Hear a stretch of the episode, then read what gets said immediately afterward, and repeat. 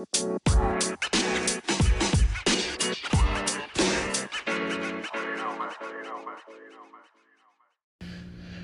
and welcome to the Jeff Hooks podcast, coming to you on a Thursday night. A little bit late for my championship week preview, but I've been very busy uh, filming the inauguration. Some of you may have seen my uh, critically acclaimed three second stint on CNN, paging a cable, as uh, President Biden walked into the rotunda of the Capitol. So uh, don't worry, guys. I'm not going to let the fame get to my head. I may get drunk and belligerent and pull a you know who I am, but we'll see. So, anyway, we are going to talk about the divisional round briefly. Like I said, these games happened four days ago, so at this point, you've heard all there is to say about these games. I'm going to speak on them briefly, talk about a few things that infuriated me, and then uh, we're going to move on and talk about the championship games. So we're going to start with the Bills and Ravens. Uh, Bills pulled that one out 17 to three we gave out the over and the Bills in that game, so we split one and one uh, with our picks in this game. So, hearing a lot of talk about Lamar Jackson after this game. Oh, he can't win the big one. He, you know, one and three in the playoffs now, and just stop with the oh, he can't win the big one. It is the stupidest thing that anybody can say about a player because there's so much variance in playoff games. He throws that interception into the end zone, and granted, it was a terrible, terrible decision, like unfor- unforgivable. However, at that point, the game is 10 to 3. If he tucks that ball and runs it in for a touchdown, it's 10 10 game. Who knows what happens? Maybe the Ravens win, and nobody's saying that. If that ball interception gets dropped, if the guy gets tackled, and they, the fact that it was a pick six completely ended that game. It was over the second that happened.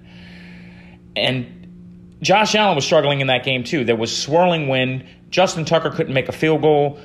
I, I am so far removed from criticizing Lamar Jackson for that loss. Yes, he made one terrible decision, but I don't want to beat the guy up over it and say, oh, look, you can't win the big one. That's it for him. Look at the weapons that all four teams that are still playing have. Uh, as far as pass catchers go, you have Travis Kelce and Tyreek Hill there in KC, Mecole Hardman's, Sammy Watkins. He's got a great stable of receivers there. Then you have the Bills with Stefon Diggs and Cole Beasley and John Brown. Then you have the Packers with Davante Adams, quite possibly the best receiver in the league. It's between him and Diggs this year, and Aaron Jones in the backfield. And then you have the Buccaneers, and who have Antonio Brown, Mike Evans, Chris Godwin, Rob Gronkowski, Cameron Brate. Lamar Jackson has none of these guys. I mean, every team that's still playing has at least one stud, at least two stud skill players, and the Ravens have none. Not to mention Ronnie Stanley, his left tackle, out for the year. You can't just expect him to win with nothing. And not to mention Marshall Yanda retired, and they, they've had they've struggled uh, at guard since he left. So if you're going to criticize Lamar Jackson, just keep in mind that he has no weapons there. He's forced to be the offense. So I don't think he's going to get to a Super Bowl at some point. Mark my words. And as most of you know, I am not fond of the Ravens. I enjoy when they lose, and I enjoy talking shit about their fans. But Lamar Jackson does not deserve any criticism, and he's he's going to be great. He's going to learn from this loss, and that team will be back next year. As much as I hate to say it, because you Ravens fans are pretty annoying. well, anyway, we're going to take a quick break here, and we're going to move on to talk about the Bucks and Saints game. Welcome back. We move on to Bucks versus Saints. 30 to 20 was the final score. Bucks pulled that one out. We were 2 0 with our picks in this one. We gave out the under 54 and we gave out the Bucks plus 3 as our lock of the week. So 2 0, we called that one. Leonard Fournette led the offense 107 yards and a touchdown. Drew Brees, three interceptions in quite possibly and probably his last game. Tough for him. Uh, the game really swung on that Jared Cook fumble. I'm sure he's beating himself up for that. Just added to the list of the horrendous things that have happened to the Saints in the playoffs. Uh, added to the Minneapolis Miracle and the Kyle Rudolph push off and the uh, phantom non called pass interference against the Rams the year the Rams went to the Super Bowl. Just, ugh, just so many just gut wrenching losses for this team in the playoffs. And I'm sure Jared Cook's going to be beating himself up all off season for that. So the Bucks move on. Uh, Tom Brady in another championship game. Surprise, surprise. This time the NFC. The main thing I wanted to talk about with this game was Drew Brees because it's more likely, like we said, his last game. I heard some debate, uh, mainly on Twitter, about uh, is Drew Brees a top 10 quarterback? And I thought it was an absolutely ridiculous question because, of course, he is.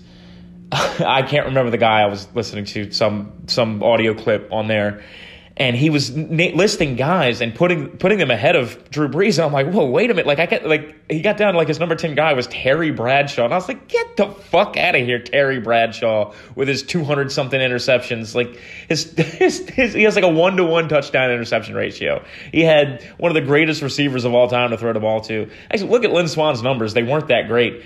Imagine what they could have been if he had a great quarterback. Oh, Bradshaw sucks if Drew Brees jumped in a time machine and was the quarterback of the Steelers in the 70s, he would have won eight Super Bowls. Get the fuck out of here with Terry Bradshaw, number 10 all time. He's not even top 20, top 30. He's terrible. Uh, to me, this list breaks down pretty easy. Uh, there's Brady's, you have Brady, Montana, Elway, Marino, Peyton Manning. Those are the top five. I don't think it can really be debated. Uh, if you want to start talking about, oh, Sammy Baugh and Otto Graham, okay, you know what? I, I don't like watching black and white. Didn't see too much of them. You know, I wasn't alive. Sorry. uh, outside of those five guys, like there's not you. You can make debates for guys that are better than Brees after that, but I don't think you can make a case for five for uh, five more. Uh, you got guys Steve Young, uh, Brett Favre. Who I mean, sure, if you want to say Johnny Unitas, I'll give you. But at a certain point, you have to say, okay, there, that's the spot that Drew Brees goes into. I think it's unquestionable he's probably number eight or number nine. Uh, actually, you know what? I think it'd be that'd probably be a fun podcast to break down uh, top ten quarterbacks, running backs, all that good stuff. Maybe there'll be uh, something we'll do later on. But Drew Brees definitely top ten. Don't want to disparage him. He's not just a accumulation of numbers guy. He was an all time great, and just hated seeing him talked about in that light, especially when somebody tries to say that Terry Bradshaw is better than him. That is the most ridiculous thing I've ever heard. Uh, we're going to take a quick break. We're going to move on and talk about the rest of the games. Welcome back. We move on to Chiefs versus Browns. What a game this was. Oh my goodness. We gave out the under, which was a hit. We gave out the Chiefs minus 10, which was not. The final score was 22 to 17. First thing, first half, Rashad Higgins fumbles the ball at the one yard line. The ball slips out of his hands, goes through the end zone and out of bounds for a touchback for the Chiefs. This is by far the worst rule in all of sports Definitely the worst rule in football. I think it's the worst rule in all of sports. If you fumble the ball at the 35 and it goes out of bounds, you keep the ball.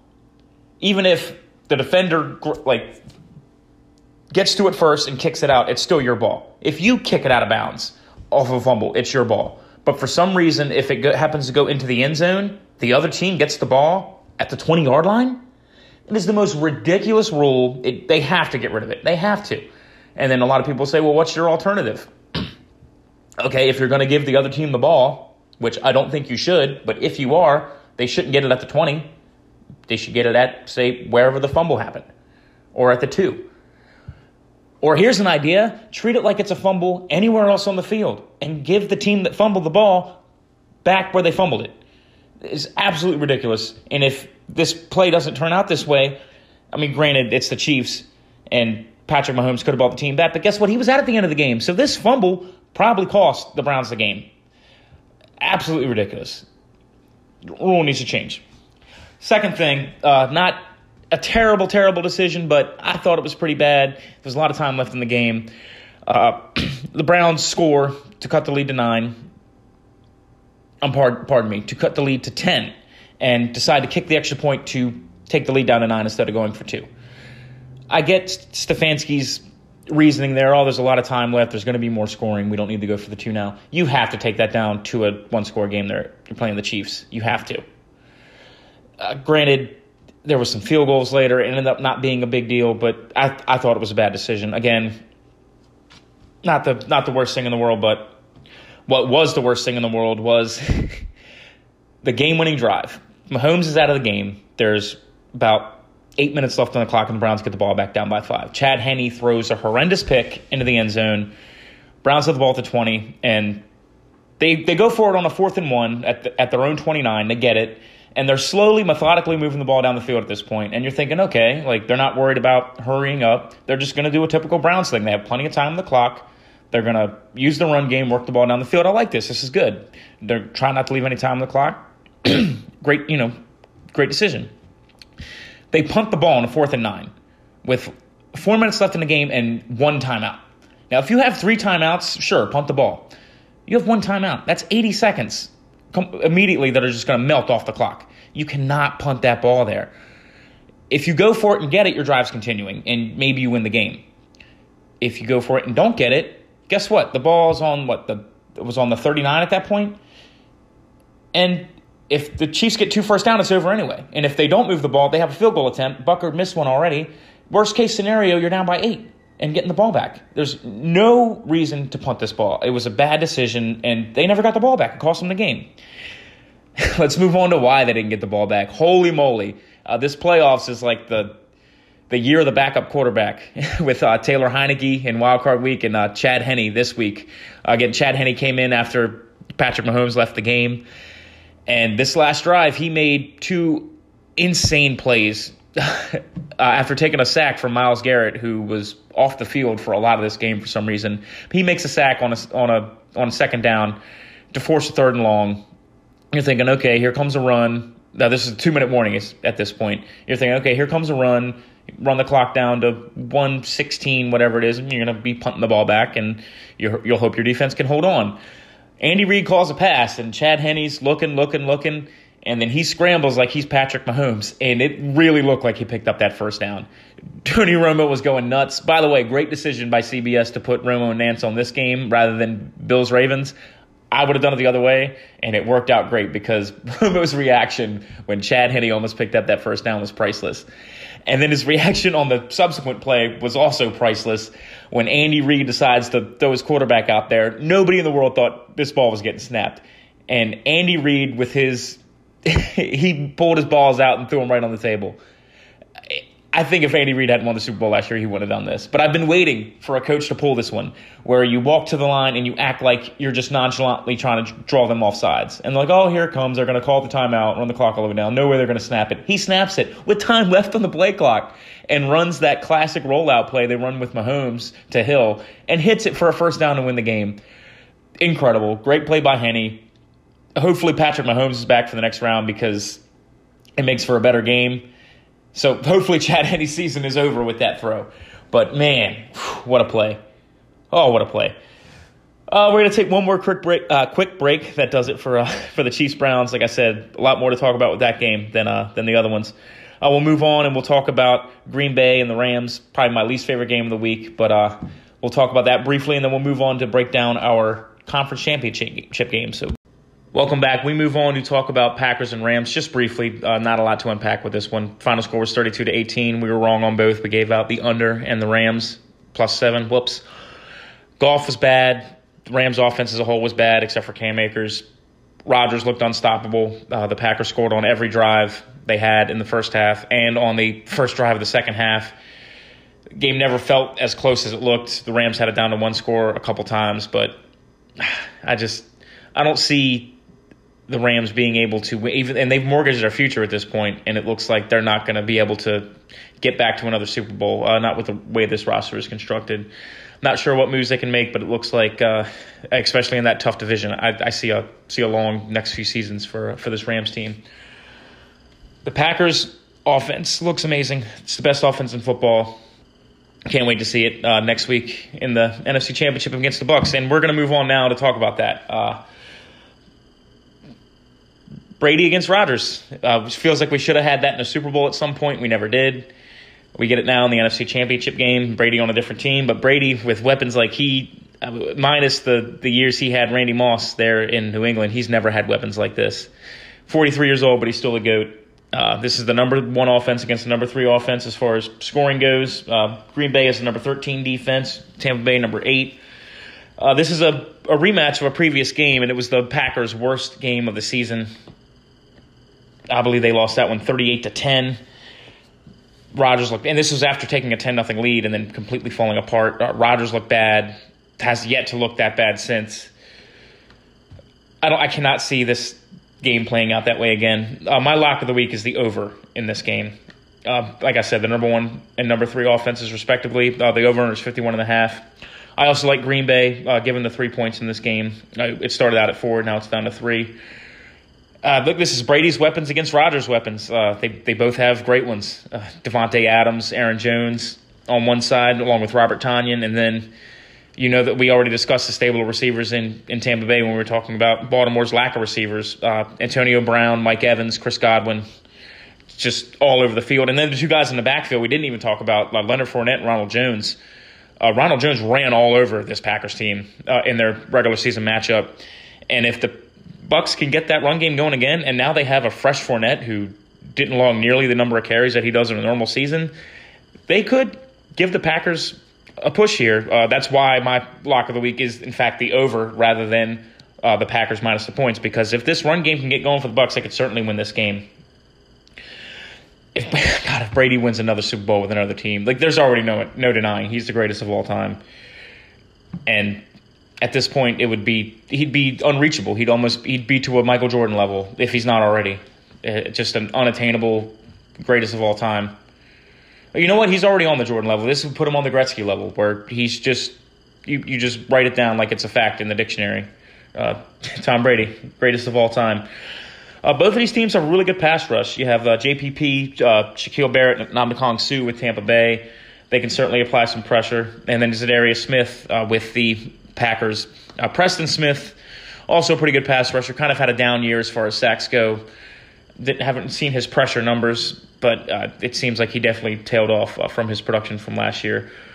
So, like I said, uh, the lock of the week is going to be the over 51 and a half in this game, and we're going to take Green Bay minus a three, but it's a little dicey. We'll uh, we'll see how that breaks out. We move on to the Chiefs against the Bills. KC is minus three. The over-under is 54 and a half. These numbers indicate that Patrick Mahomes is going to play. Uh, Vegas is not in the business of giving away money. If the Chiefs are three-point favorites and the over-under is this high, you can bet your house that Mahomes is going to play.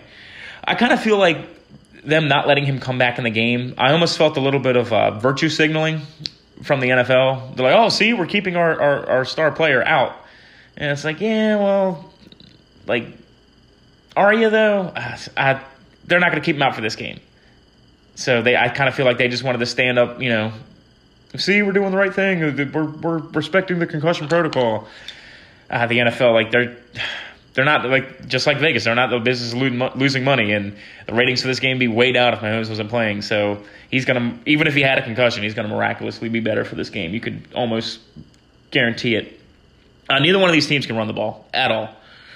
Uh, they played in the regular season, and Clyde Edwards-Helaire actually ran all over the Bills. Uh, it was pretty much the one game that he was able to to, to get it going on the ground. Uh, but this is the number one and number three passing attack in all of football. Um, the Chiefs, believe it or not, actually have the number six offense. Uh, the Bills, number two. So with these final four teams, you have the number one, number two, number three, and number six offense. So uh, you, I guess you can kiss that uh, defense win championship things goodbye because it's definitely all about the offense now. Clear with the offenses that are left over.